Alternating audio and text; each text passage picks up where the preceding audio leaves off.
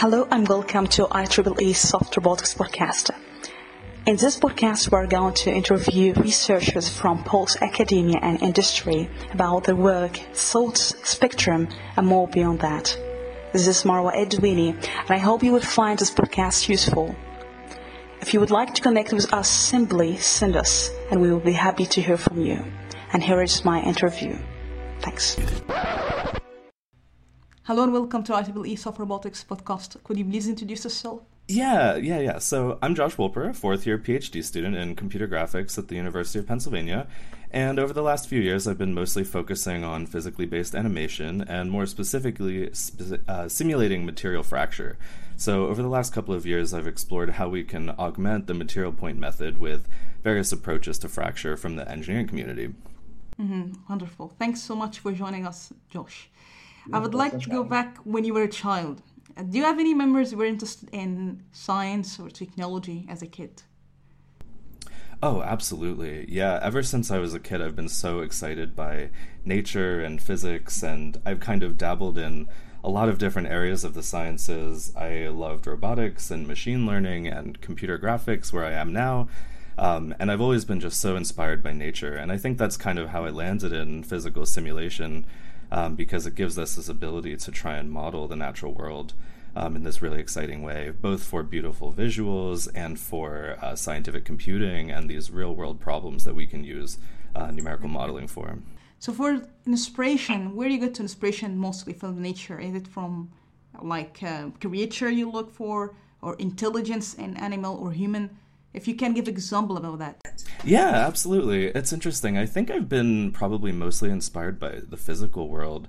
You know, I remember in high school just being mystified by fluid dynamics and watching uh, creamer swirl in coffee and watching these like beautiful vortices and whatnot. Um, and I even kind of sought to do projects on the intersection of art and technology and um, and I think that's kind of why simulation just resonates with me because we can make turn the natural world into this beautiful thing while also solving these really hard hitting problems.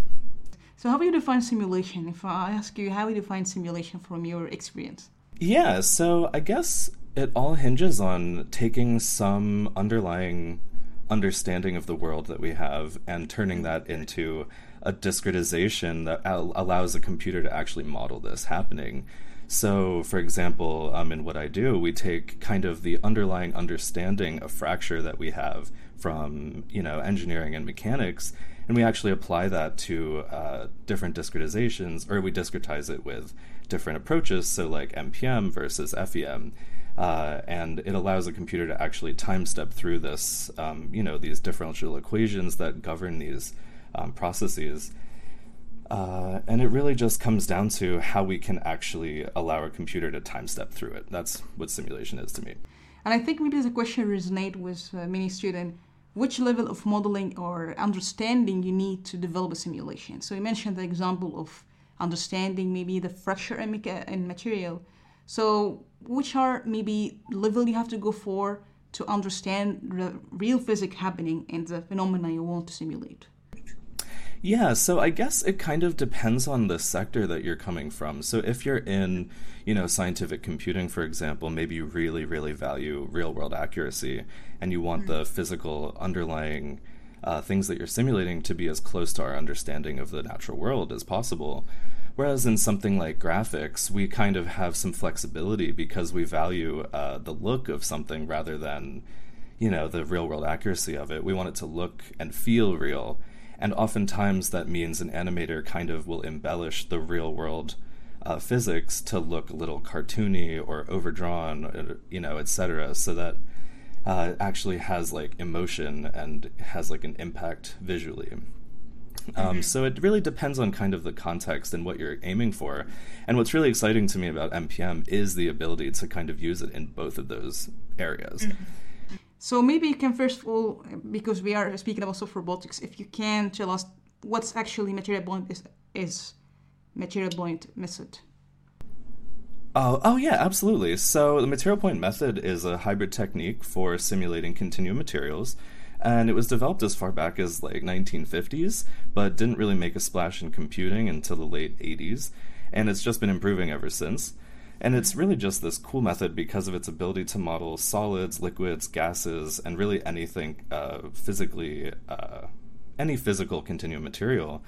And excitingly, it's also useful again not only for the making these beautiful physically based animations, but can also be applied in more real world applications like predicting gravitational hazards, uh, like some recent works on predicting avalanches in the cryosciences and uh, in geoscience for modeling landslides.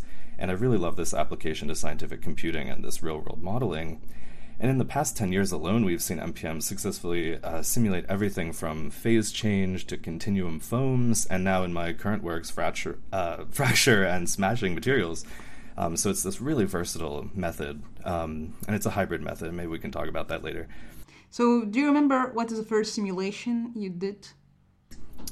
Uh, yeah, actually, so uh, I guess it really would be. My first simulation was Material Point Method. I'm actually fairly new to simulation um, and physically based animation. I really kind of got into it in my PhD work.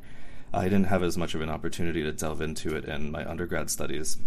So, my first, I kind of had a big uh, challenge ahead of me getting into simulation because MPM is not exactly uh, light learning and has a lot of um, pieces, and there's a lot of continuum physics and uh, lot of mathematics that I wasn't familiar with.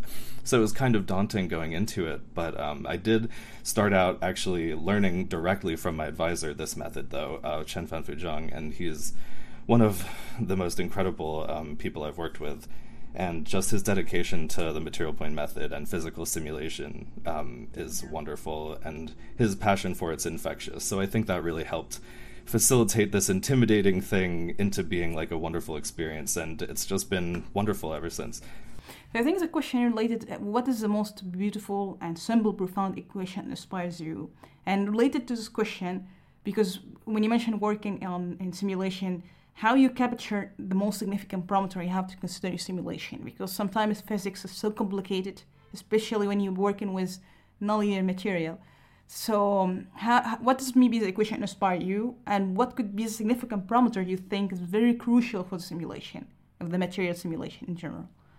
Yeah, so I think I mean it all comes. I don't want to be trite, but it all comes back to Newton's second law: F equals ma. Just um, you know that relationship between force and mass and acceleration, and also um, conservation of momentum is really big in uh, MPM. And really, that's kind of the number one thing we try to preserve. We try to preserve mass and we try to preserve momentum uh, when we're transferring yeah. to and from um, this grid underlying the simulation.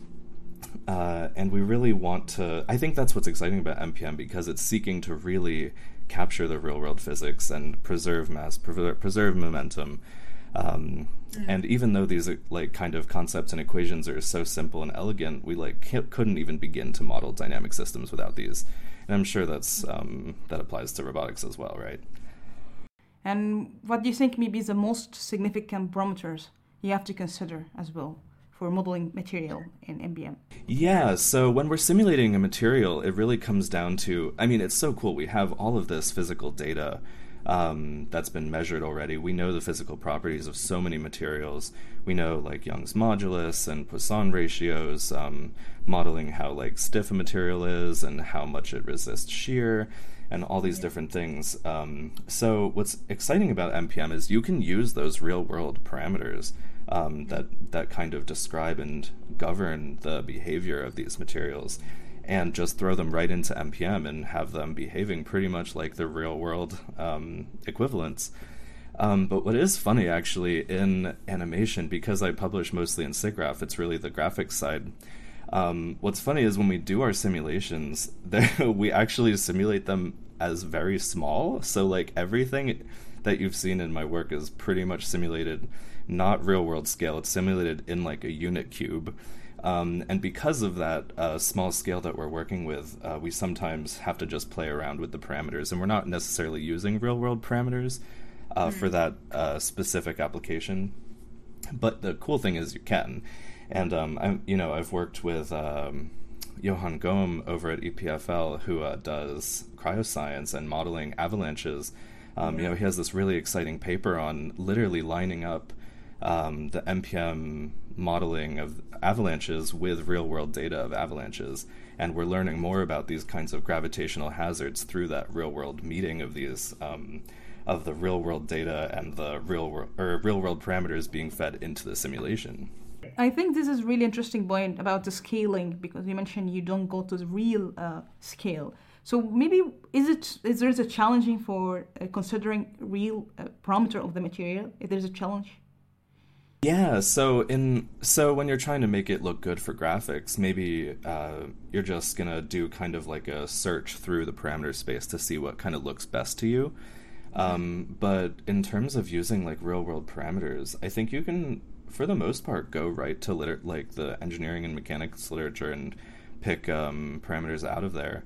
You know, of course, there's kind of like a margin of error on measured properties, and then of course we have to contend with the fact that materials are not homogeneous and don't have like consistently perfect structures.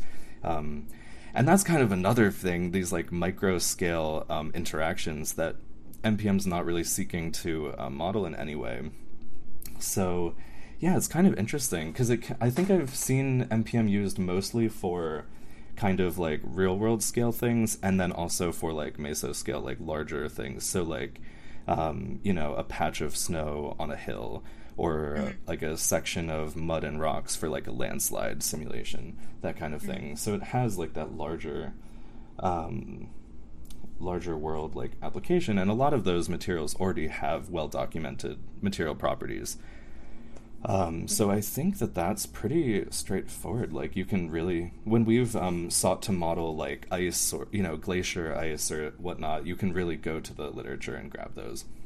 I think maybe there's argument here. Someone asked you about um, whether maybe FEA can maybe predict the the performance of the material. Since in MPM it sounds challenging, do you agree with that?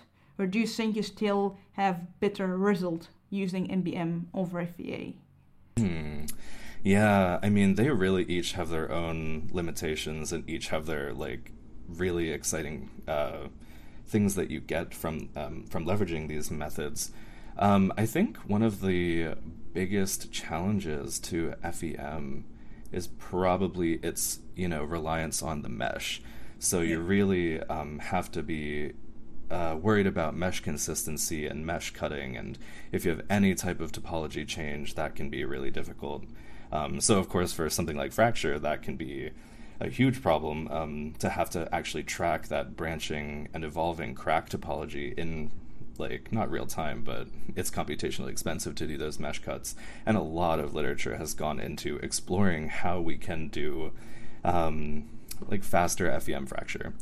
But the cool thing about MPM, at least in the sector of fracture, um, is we can kind of adopt this continuum damage mechanics approach of actually modeling cracks as like this uh, smeared crack approach.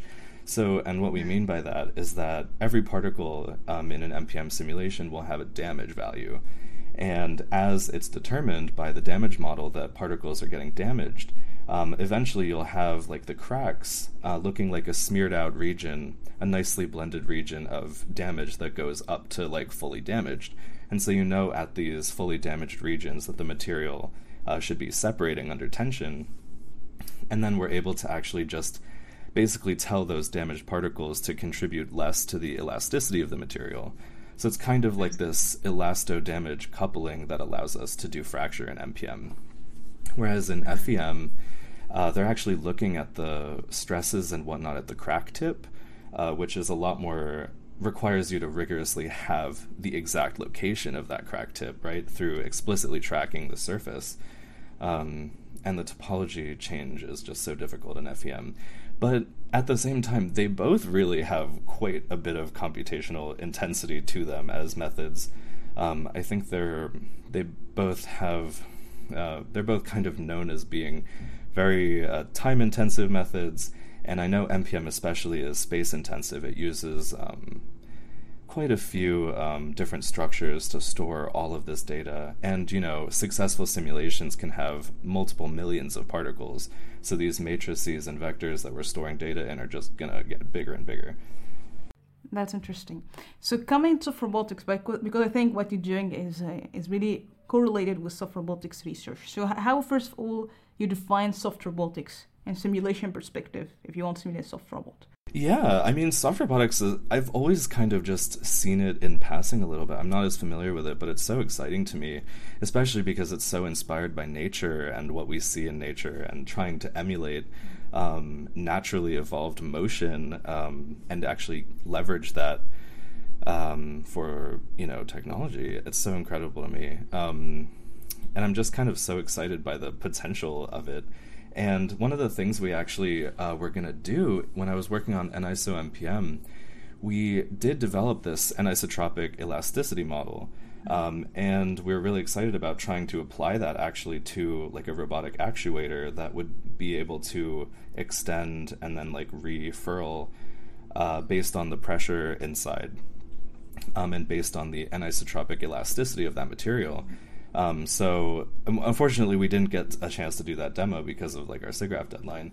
But I feel like the application for that is so exciting to me. I mean, and I think that any uh, field that has sort of these embodied agents like robotics um, can benefit from the addition of a simulation layer.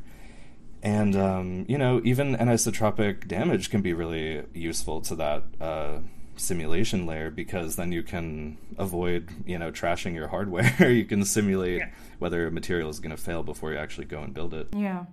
I think uh, that's also interesting what i would like to ask here again about isotropic damages and anisotropic damages. Because i think and sometimes it's challenging to simulate nonlinear material with like anisotropic material for example and, and also nonlinear. So if you can first of all differentiate what's significant difference between isotropic and anisotropic damages in simulation.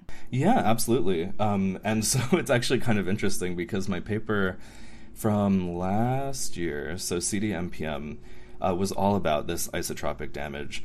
Uh, and we had two kind of approaches to isotropic damage. Uh, the first was this uh, phase field damage approach, where we have this kind of non local um, system that we're solving. And it's actually uh, the underlying uh, fracture physics is inspired by um, these underlying fracture equations that then we can actually discretize in, into a system to update uh, damage over time.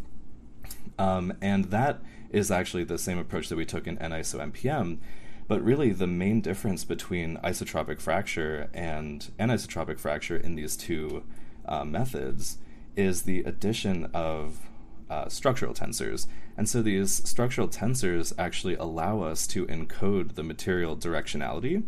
And so every particle in the MPM simulation in AnisoMPM has an understanding of its intrinsic direction. And so for so for transverse isotropy, it has just one principal direction that is either stronger or weaker than all the other directions um, orthogonal to it. Whereas we can have something like orthotropy, where we have two different, or I guess actually three orthogonal directions that can each have a different material response. Um, and so these structural tensors either encode one axis or two axes because we get the third one for free from orthogonality. Um, and effectively, every particle has a sense of its either one direction of strength or two directions of strength. And that can actually allow the uh, material properties to be weakened accordingly based on that um, interaction. Um, you know, based on just the normal uh, simulation stuff that we're doing, it allows it to actually pick up the directionality from the incorporation of these uh, tensors. And we're able to degrade the material directly um, through the kind of the same mechanism that we were in CDMPM. But what's interesting is back in CDMPM, we also developed a plasticity technique. Um, so it was we were inspired by actually the cohesive Cam Clay plasticity model by uh, Johan Gaume. So that was used for the avalanche modeling I mentioned before, and we were inspired by that uh, yield surface, uh, and we made it non-associated uh, which allows us to preserve volume better. And we actually found that just modeling plasticity alone was able to allow us to model these like really explosive debris laden fractures just from treating the material almost as like soil. And this plasticity model was originally developed for modeling soil and clay. Um, but we found that applying it even to like a watermelon allows it to like have this really explosive isotropic damage response um, through actually tracking the plastic dissipation and deformation and whatnot. in anis- anisotropic damage is a little bit more tricky because we don't really have too many anisotropic plasticity models that we know of. Um, but plasticity has been sort of leveraged a little bit um, to try and model plastic um, anisotropic flow. And so it'd be exciting actually to see if we could develop those kind of anisotropic plastic regimes so that we could just use a plasticity model um, for anisotropic fracture. That's interesting indeed. And I think I, I don't know if that's true. I think if you apply like if you have non-uniform stress applied or, or forces in the material, it causes plasticity and Yeah, when yeah. we when we model plasticity, what we're effectively doing, at least in MPM, is we're seeing uh, where a particle's stress is in space, and if it's determined that that stress is beyond uh, what we call a yield surface, it's outside the yield surface, then we try and map it back into the yield surface. And the amount that we're mapping it back to the surface uh, not only ensures that it's back into its like elastic stress state, but we can use the amount that we're mapping it and the direction we're mapping it to actually model the plastic dissipation that we would associate with that deformation. So we're able to also model the plastic deformation through return mapping uh, mm-hmm. which is really exciting because it allows for um, things like you know the avalanche modeling and our debris laden fracture. We actually in our lab have a project going on. I'm not as involved with it on um, that kind of design problem where you take constraints and try and design um, materials and structures based on those constraints. And I think absolutely it'd be a really, it's actually, I think, a really exciting application of AnisoMPM yeah. to try and use that um, damage simulation as a guide or constraint for designing materials or designing shapes of materials and different, um, you know, different shapes of actuators or whatnot. Um, I think that's actually a really exciting application for sure. So, if you can tell us about the challenges you challenges you face in simulating uh, maybe material in MPM, what could be the real challenges you face? Yeah. So, okay, one of the I'd say there's like two main challenges to MPM. The first being um, modeling extremely stiff materials can be computationally really intensive um, because of our CFL limit on how big of a time step we can take uh, when materials are really stiff. Um, and so, oftentimes, if we want to model something super stiff, like for example, in AnisoMPM, we modeled um, some bone fractures, and bone, of yeah. course, is a super stiff material and we actually did model that with extremely high stiffness, um, unlike a lot of other demos we've done. And those demos took a long time to run because we were required to take these really small time steps, um, especially in explicit MPM specifically, rather than implicit MPM. Yeah. Um, and that uh, limitation can really slow down progress. Um, so, for example, if you wanted to model something like brittle fracture, you'd very likely need to have some way of like allowing larger time steps. So maybe you use implicit MPM. But also, implicit MPM kind of has its own problems, um, not associated to time, but also kind of associated to time because you're solving a huge system in implicit MPM. And sometimes that can be more intensive than just using a smaller time step with explicit MPM. Uh, so it really yeah. varies. It's really kind of an art, as I've learned. And, um, so I'd say the second problem um, in modeling, at least MPM fracture, I'm making this all very in that context, um, is that MPM has problems with strong discontinuities in velocity fields. So if you want to have two materials, or you want to tear a material in half, at that fracture, um, MPM has trouble actually modeling the velocity going one way and then the velocity going the other way right at that interface. And that's actually due to this um, kind of interpolation we're doing to blend um, physical properties onto a background grid. Um, and so this is the hybrid hybrid part of this method, as I mentioned. So it's hybrid in the sense that we're simulating a material as a set of points, um, but we're actually kind of blending their physical properties onto a background grid and then doing some computations on the background grid because the background grid enables us to discretize all of these governing equations uh, really nicely because it's an Eulerian grid and it's, you know, there's a lot of um, very direct ways to discretize things on an Eulerian grid. And then after we're done, you know, updating forces and velocities, uh, we can actually transfer those back to the particles at the end. Um, and so it's this blending step to and from the grid that actually makes it really hard to do really discontinuous velocities. Um, and so that's another uh, kind of obstacle to pretty much any type of MPM simulation where you want things to have extremely sharp um, cracks or extremely sharp uh, interfaces or just extremely sharp topology, I guess. Because FEM was really kind of the main tool for fracture simulation for a long time. And it, I mean, it still is, really. Um, even in the engineering and mechanics communities, uh, most of the papers I see are um, in FEM because it's uh, it's a great method. Like I can't, you know, really can't yeah. say it's not like MPM versus FEM, but they're both great in their own ways. You know, for different fields. Um, but FEM does, yeah, really struggle with the reliance on the mesh because we have to do all of that cutting and remeshing. Um, yeah. So intensive, and I think also kind of just on top of it, FEM you know, you have to handle collisions, and that's really intensive, and self contact, and inversion, and like all these things related to the mesh. And on top of it, it's a total Lagrangian formulation, so all of your deformations are in terms of your original um, geometry. And so that actually makes really large deformations also kind of difficult. Um, yeah. But of course, there's been a lot of research and engineering work kind of trying to alleviate that.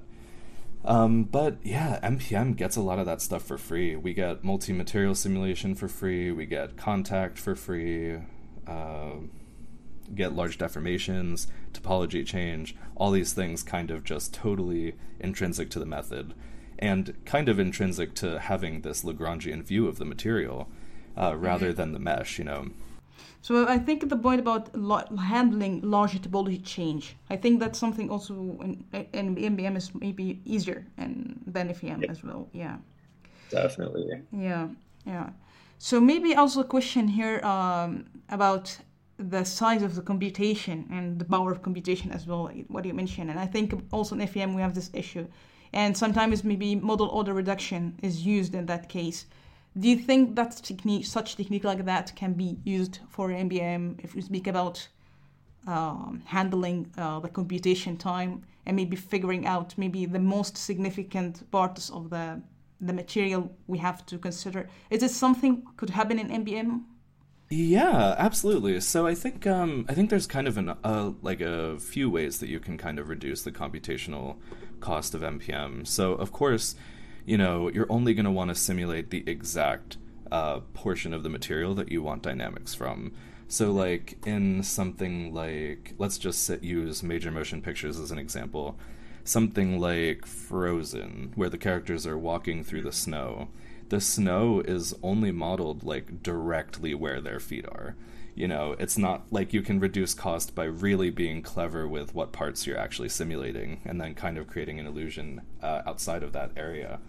But at the same time, there's been a lot of efforts lately to speed up MPM. And so I think maybe two years ago was the first GPU MPM paper out of our group. And then this year's SIGGRAPH, we actually have a multi GPU MPM algorithm that is really impressively fast and running, you know, tens of millions of particles pretty quickly comparatively. Um, but yeah, I think. Uh, oh, but also an exciting part of MPM, the community, is that there's also this um, programming language called Taichi that um, came out a few years ago, and that's been really exciting because it also kind of is a really nice entry point for people to MPM because it has a Python API, so you're coding in Python, but it's doing all of this like incredible optimization under the hood because it's really kind of a compiler um, underneath the Python API and it allows you to write um, like a full MPM simulation in i think they advertise 88 lines of code. So it's pretty yeah. incredible how much work has gone into optimizing this because it is notoriously uh, computationally intensive. Um, and you know a lot of what i do is running simulations in parallel and then trying to work on other things while i'm waiting for the results on that you know because it can be pretty arduously slow at times so maybe I'm curious to ask you maybe misconception about material point method. Maybe student first time maybe hear about material point method, and what could be misconception uh, or clarification you you want to say about that? Yeah, absolutely. So I'd say there's probably two main misconceptions about MPM, and the first being that it's super good at everything. It's not super good at everything. it's um, it's got significant limita- limitations, um, and when you first learn about it and see what it can do, it sort of seems like this infallible. Um, oh, we can do phase change and foam and elasticity and plasticity. It can do everything. But again, it does have that um, pretty big issue with strong discontinuities, um, and then you know the limitations on explicit MPM time stepping and whatnot. Like FVM does afford us some other nice things that could make it a better option sometimes. But I would also say that another big uh, misconception about MPM is that it's impossibly hard to learn. Um, and I did find it, as I mentioned, incredibly intimidating at first, and I admittedly still struggle through some of the underlying math and physics and whatnot. But there are more and more tools out there that are making it more accessible, like Taichi, like I just mentioned. Um, yeah. And so it's really kind of, I feel like there's a lot of work that's gone into making it more accessible, and I'd really love to see more people working with MPM because I think the perceived difficulty is really one of the greatest walls to the community growing. And I think also if you can tell us about in soft robotics, because we have the um, maybe the concept of designing multi-material with different mechanical properties and the spectrum of compliances material. So I think that's a challenging still, and maybe in simulating FEM, just to consider the interface between different material. Uh, in MPM, if you can ex- give an example, how you can execute multi-material modeling in uh, simulating in, in MPM. Yeah, I mean, one of the I think that's one of the most exciting parts about MPM is the multi-material um, interaction that you get from it.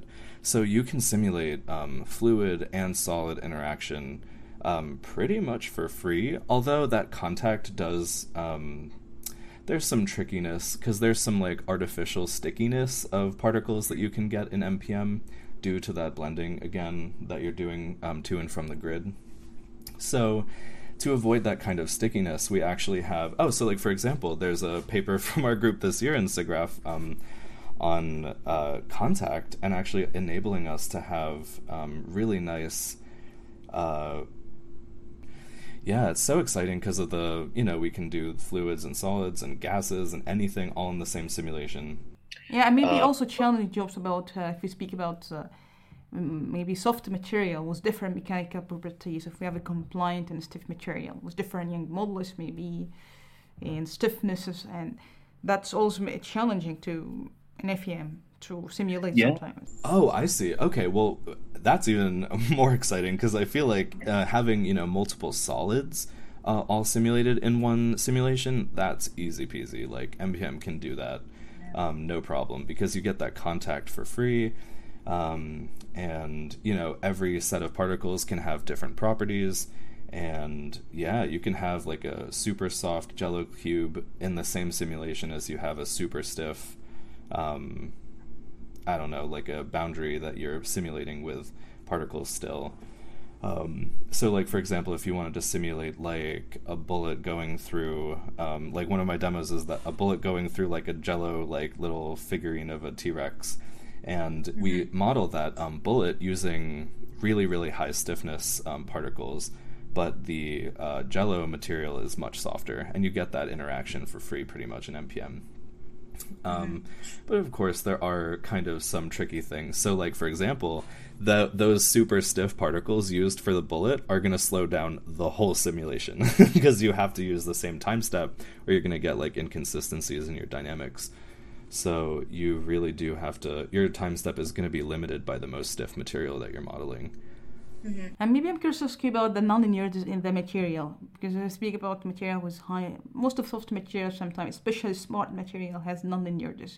Do you think that's something important for you to consider nonlinearities in the material itself as a property, or maybe as a structure itself? Is this something you think it's interesting to be simulate? Yeah, absolutely. So, um, one of the interesting things is we kind of have an option between using like linear elastic models and nonlinear elastic models. Mm-hmm. And in um, MPM, at least in my experience, I've pretty much only used nonlinear like elastic models. So we use um, there's like kind of a selection of constitutive models that we like to select from. So we use like neo-Hookean um, elastic potential or St. Venant Kirchhoff or fixed co-rotated, and each of them has like kind of different nice properties to them in modeling nonlinear elasticity. Um, and then, of course, plasticity is also extremely nonlinear, um, and so that whole realm is kind of hinging on the yield surfaces we can develop. Um, so I'd say the nonlinearity really comes from our understanding of the physics. So we're not. I don't think the MPM community is necessarily going out of its way developing like new nonlinear constitutive models. But the cool thing is we can take what we understand of nonlinear materials from material science and manufacturing and engineering and all that, and just plug it right into MPM and be simulating this nonlinear behavior. And maybe I would ask you why modeling is so challenging. I think that's a question I think in general. Why do you think modeling is so challenging? Even before you're starting in, in a simulation, you wanted to model maybe a new material with new properties. Why do you think modeling is so challenging? And maybe what are the missing pieces do you think when you consider replicating either by inspiration from the nature in your simulation? What are the missing pieces uh, do you think? Yeah, I mean, I think one of the most interesting things to me, and that I sometimes get stressed out thinking about, is just all of the underlying kind of microscale um, interactions that we can't even really even begin to model with MPM at least not yet. Um, so that kind of like small scale you know heterogene- heterogeneous material structures like that can be um, an interesting underlying difficulty in modeling a material. So like for example you might want to model if you're really doing some like intense material science modeling with something like MPM you might want to have a model that actually introduces like imperfections in the material. So we're actually modeling something that's not like perfectly uniform. And another uh, real difficulty in uh, modeling in uh, uh in MPM specifically is actually um, particle distribution. And so we want our particles to be uh, distributed in re- a really kind of specific way. We don't want them to be uniformly in a grid. We don't want them to be necessarily uniform in really any way. But we do really want to maintain um, certain properties. Like we want to maintain the number of particles that are going to get mapped to like one grid cell, because that can really, really affect the performance. Um, if you have like one particle mapping to a grid cell or something like that, that can really um, cause some bizarre behavior um, and even contribute to that numerical stickiness that I mentioned. Um, so I think that yeah, in my mind, the really the biggest difficulty because we can you know we can do um, macro scale experiments to test different materials, but it's that micro scale that I feel like is really difficult in the imperfections of materials. Um, yeah. And you know, glass shatters like based on those imperfections, right? It'll shatter like kind of there there are like seed cracks already in glass, and they fracture based on that. Um, so I think that's a real difficulty to really getting that physically accurate modeling. Indeed, yeah, and I think maybe here's also a question about how we can gap simulation and real. I think that's a question almost asked uh, in, in each episode about how we can close the gap between simulation and reality. So at least you, you have a convergent result, maybe, but yeah, it's, sometimes it's tricky, but do you see how we can uh, close the gap between both of them? Yeah, absolutely. I think um, I really think that the biggest uh, way to do that is the intersectionality of different disciplines coming together. Mm-hmm. Uh, you know, I think the best and most exciting MPM works that I've seen are ones that have not only simulation researchers on them, but also, you know, just in my realm, like for example, cryoscience experts that can really inform that we're modeling these materials in a physically realistic way. Um, yeah, I think the I think really it's going to come down to interdisciplinary collaboration to make simulation more of a reality. Um, at the same time, you probably do want some people that have like some art direction ideas to make things maybe because sometimes the weirdest thing is that when you simulate something very physically accurate, sometimes it doesn't look maybe the way you expect it because it doesn't quite meet your visual heuristic for what you're looking at, even though it might be more physically accurate. Um, so maybe you want to add additional effects, you know, some like additional debris or something that might not be physically realistic but um, might look better. So I guess it again it comes down to what context you're wanting it for. You know, if you want a simulation so real that you believe it's real versus a simulation that's so real that you can use it to model real world things. Um, yeah. So yeah, it's tricky, but it's such an exciting direction. I yeah, we, I see this question a lot, and you know, simulations really, really moving quite fast um, in a couple. I mean, a lot of realms, but we're not near real time simulation of. Yeah, I think maybe there's a question here about what is an area or direction of research you think is very promising but the community seems disagree or doesn't give much attention. You can answer uh. both perspectives, maybe an MPM community and maybe if we are about, about soft robotics field in terms of simulation. Yeah, so I think this is I yeah, I have definitely an idea about this and I think it probably applies to both simulation and soft robotics. Um, so it's the uh, kind of the way that machine learning is starting to enter all these different spheres of science. Um, and I think machine learning is a really, really exciting tool. Um, and I think it definitely has a place in probably just about every area of science. But I think the trickiest thing is that it really presents us with like a set of hammers, um, you know, to solve different problems. It's like tools to solve problems. But the biggest difficulty to my in my mind uh, to successful machine learning is figuring out what nails, what problems you want to solve. You know, what can you solve?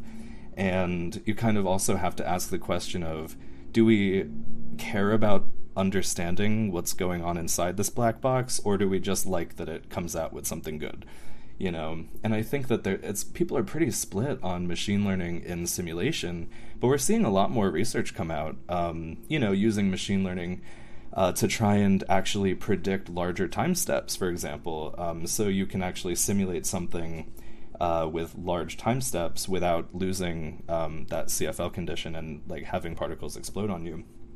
So it's pretty exciting, uh, the potential, but I also think that it's tricky because it's so easy to want to just throw it at every problem you have, you know, but it really it's such a precise tool and doing machine learning research is such an art and I think that it um I think in 10 years it's going to be in every realm of science. And I, I, mean, I'm sure in robotics it's already well up there. Um, mm-hmm. But in simulation, it's kind of like slowly inching its way in.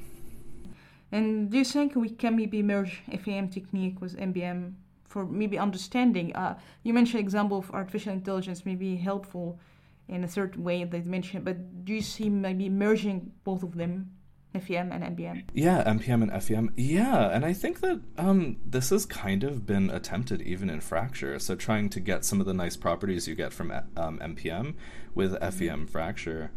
Um, I haven't really dabbled in it myself because I'm I'm actually really just not as familiar with FEM and I haven't used it as much. Um, but I'm really excited by you know having that mesh and having kind of some properties that you get from that.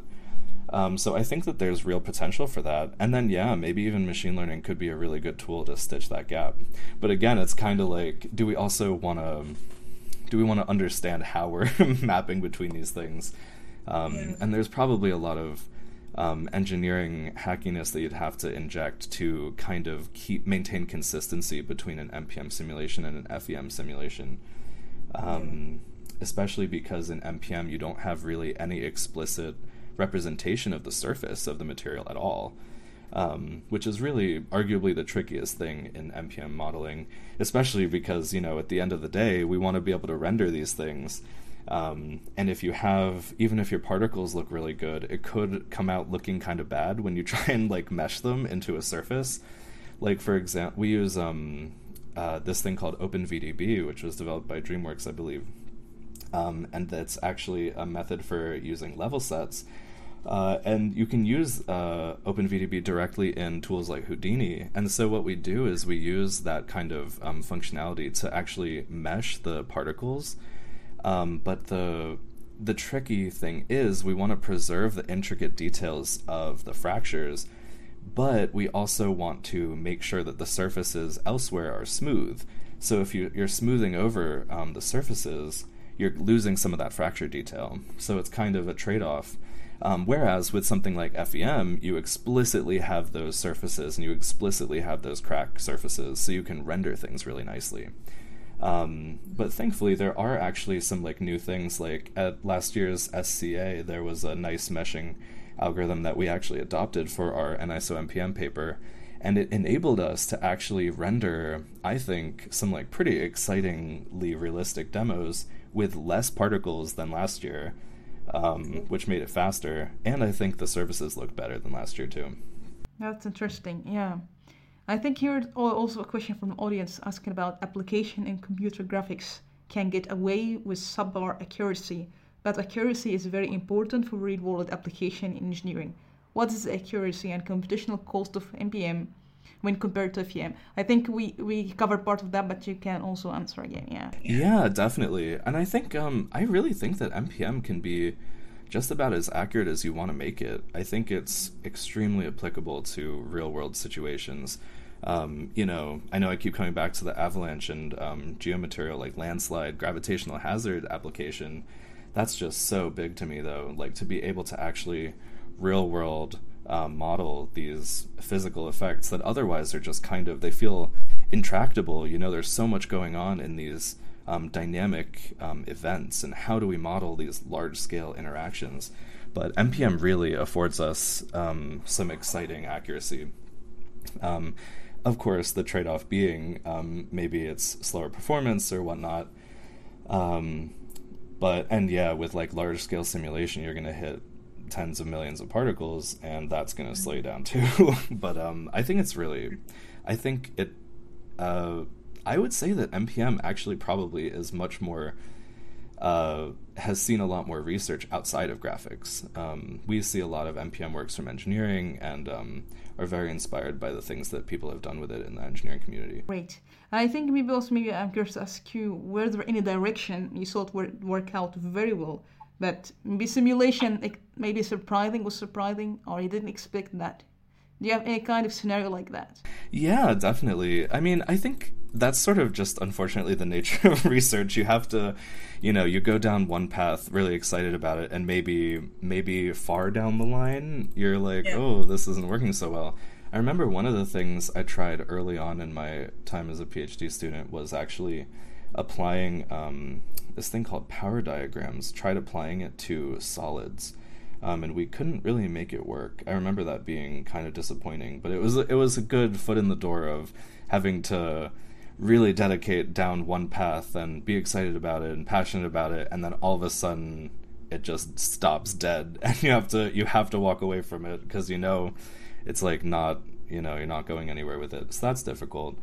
Um, but thankfully, uh, in terms of my fracture work, I feel like for the most part, uh, the paths that I've gone down have seemed pretty um, lucrative early on. Um, and a lot of that is because we're so inspired by the engineering literature. So we're starting from kind of a good baseline of something that we know is going to work. Um, mm-hmm. And I think sometimes that's a really smart way to make your research a little bit faster is um, be starting from a baseline that you're confident in and you're not worried about the underlying um, you know problems that could be in that um, but I think, yeah, I think research is just always going to be filled with that experience. Um, going down a path and having to say goodbye to it, and just you just have to move on. Yeah, that's uh, tricky. Yeah, I think maybe a question also related here about: Do you think learning theory and proofs can give insights to MPM approaches, or do you believe our mathematical machinery just isn't potent enough to handle the complicated nature of nonlinear material. If you can maybe stress again about what do you think about this uh, uh, question? Yeah, so that's yeah. I mean, it's interesting. We really do directly um, take from theory and governing equations and our understanding of physics.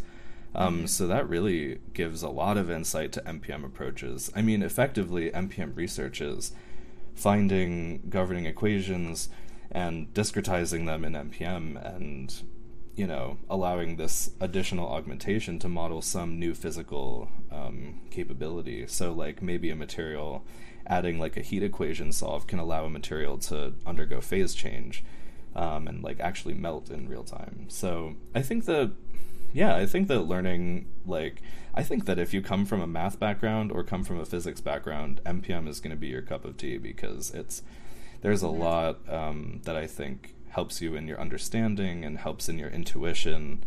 Um, yeah, absolutely. Maybe the question also may uh, resonate with many students how we can simulate human intelligence because I think like GPT-3 and that's it's so much challenging to simulate uh, like human brain intelligence. Do you think that something can be done one day in MPM?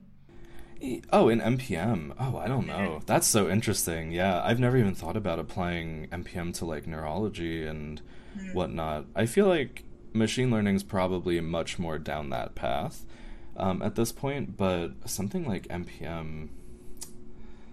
Yeah, I don't know. I haven't really seen a lot of chemical and biological um, types of simulation in MPM. So maybe not an MPM, but I feel like um, human intelligence is something that we'll see in in yeah. the future. So we are closing the end. I have a few questions. How we can ensure uh, inclusive culture around combative ideas. So now we have FEM technique and MPM, and let's be honest, sometimes is not really have a focus about uh, exploration. So how you see this competition between different techniques, approaches uh, in the field? How we can be more intellectually inclusive around competitive approaches? Yeah, I mean, absolutely. I think that as researchers, you have to keep your mind open no matter what. I feel like that's the bottom line for research and the sciences. And it's an it's an open mindedness and a natural curiosity um, and yeah, I mean, I'm I never feel like I know enough to say, oh, some method is not worth it. And I can't imagine getting to a point where I'd want to totally um, just throw out one entire area. You know, it's tempting, you know, when you're talking about, oh, the. Um, how is so great to simultaneously kind of talk down FEM, but in truth, I feel like uh, to solve the problems you want to solve, you got to look everywhere you can, and to, um, I don't know, to shut out any one direction or any one perspective is never going to build mm-hmm. you up. So I feel like I feel very strongly about inclusivity on perspectives, on techniques. Um, I feel like science.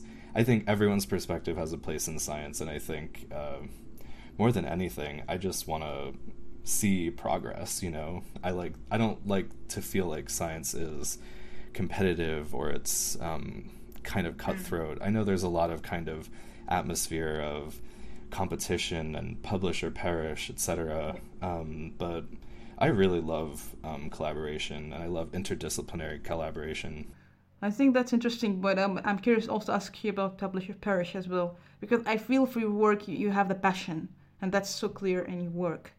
But if yeah. if we speak about publish and perish, how do you see this like you struggle with that, or how you can, you can overcome this pressure to publish? Absolutely. Um, you know, I'm still a PhD student, so my perspective is going to be very much through that lens.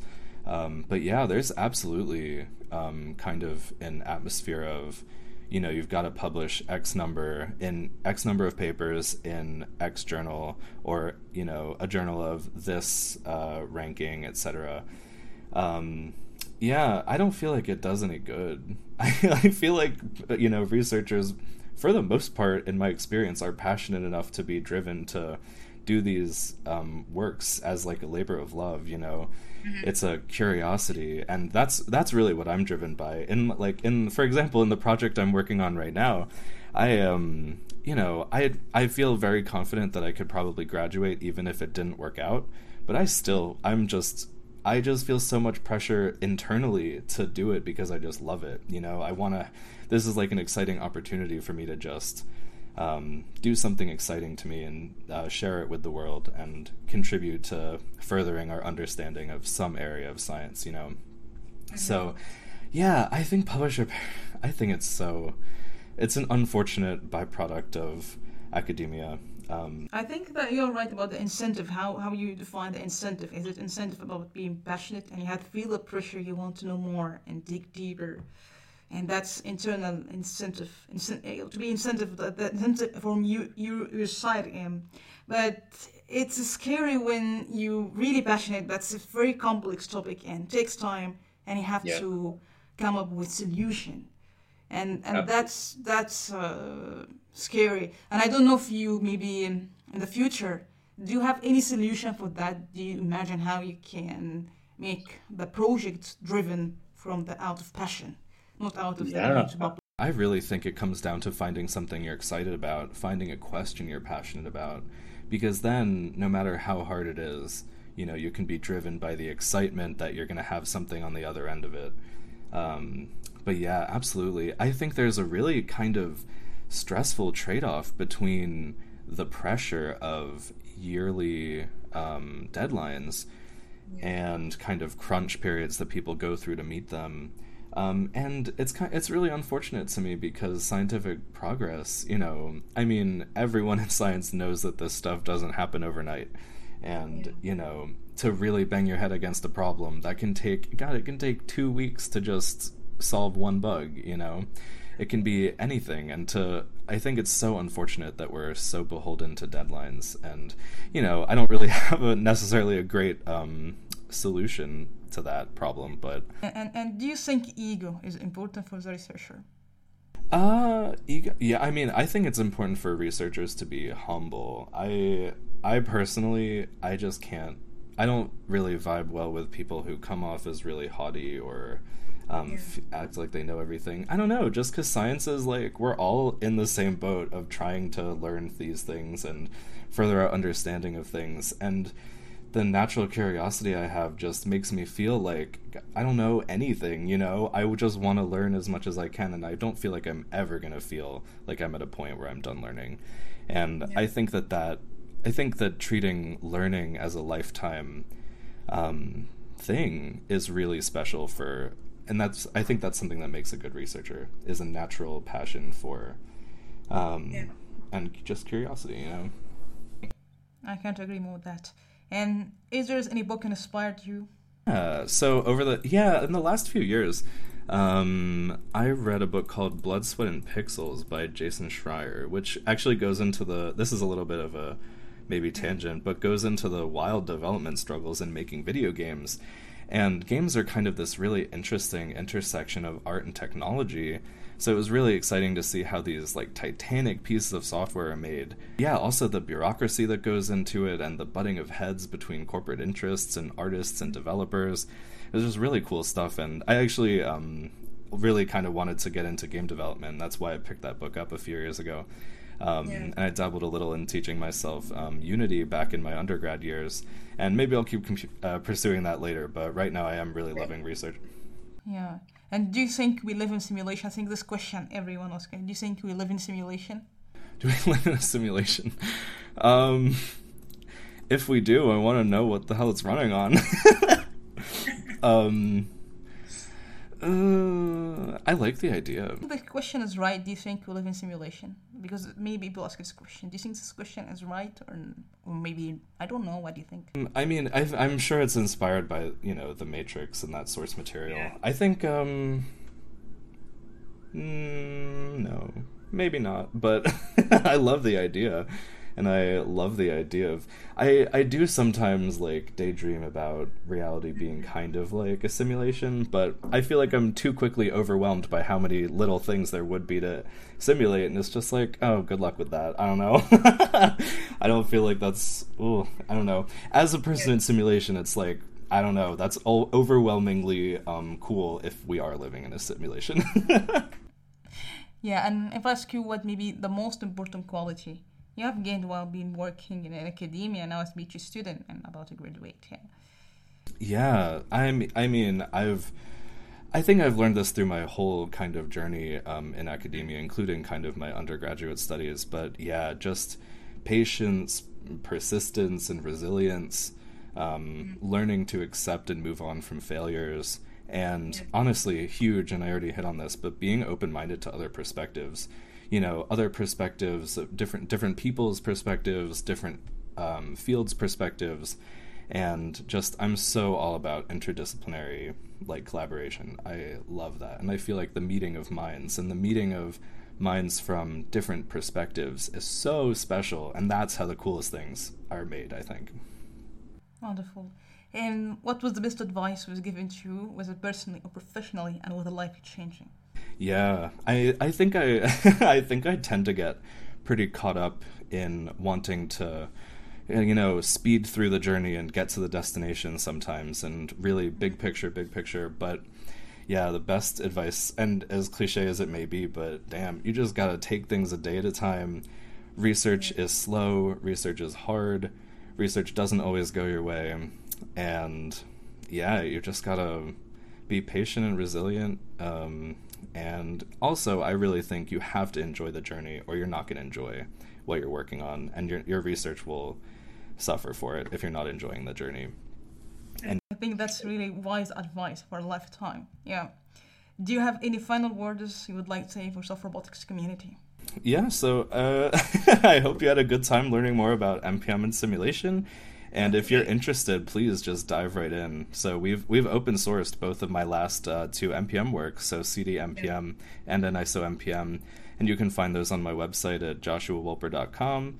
And you can also follow my academic ramblings on Twitter at Joshuah Wolper. And I'd love to interact more with this community. So yeah, let's collaborate. Thanks. Thanks so much, Josh. It was really very wonderful and inspiring discussion. Thank you. Thanks a lot. Thank you so much for having me.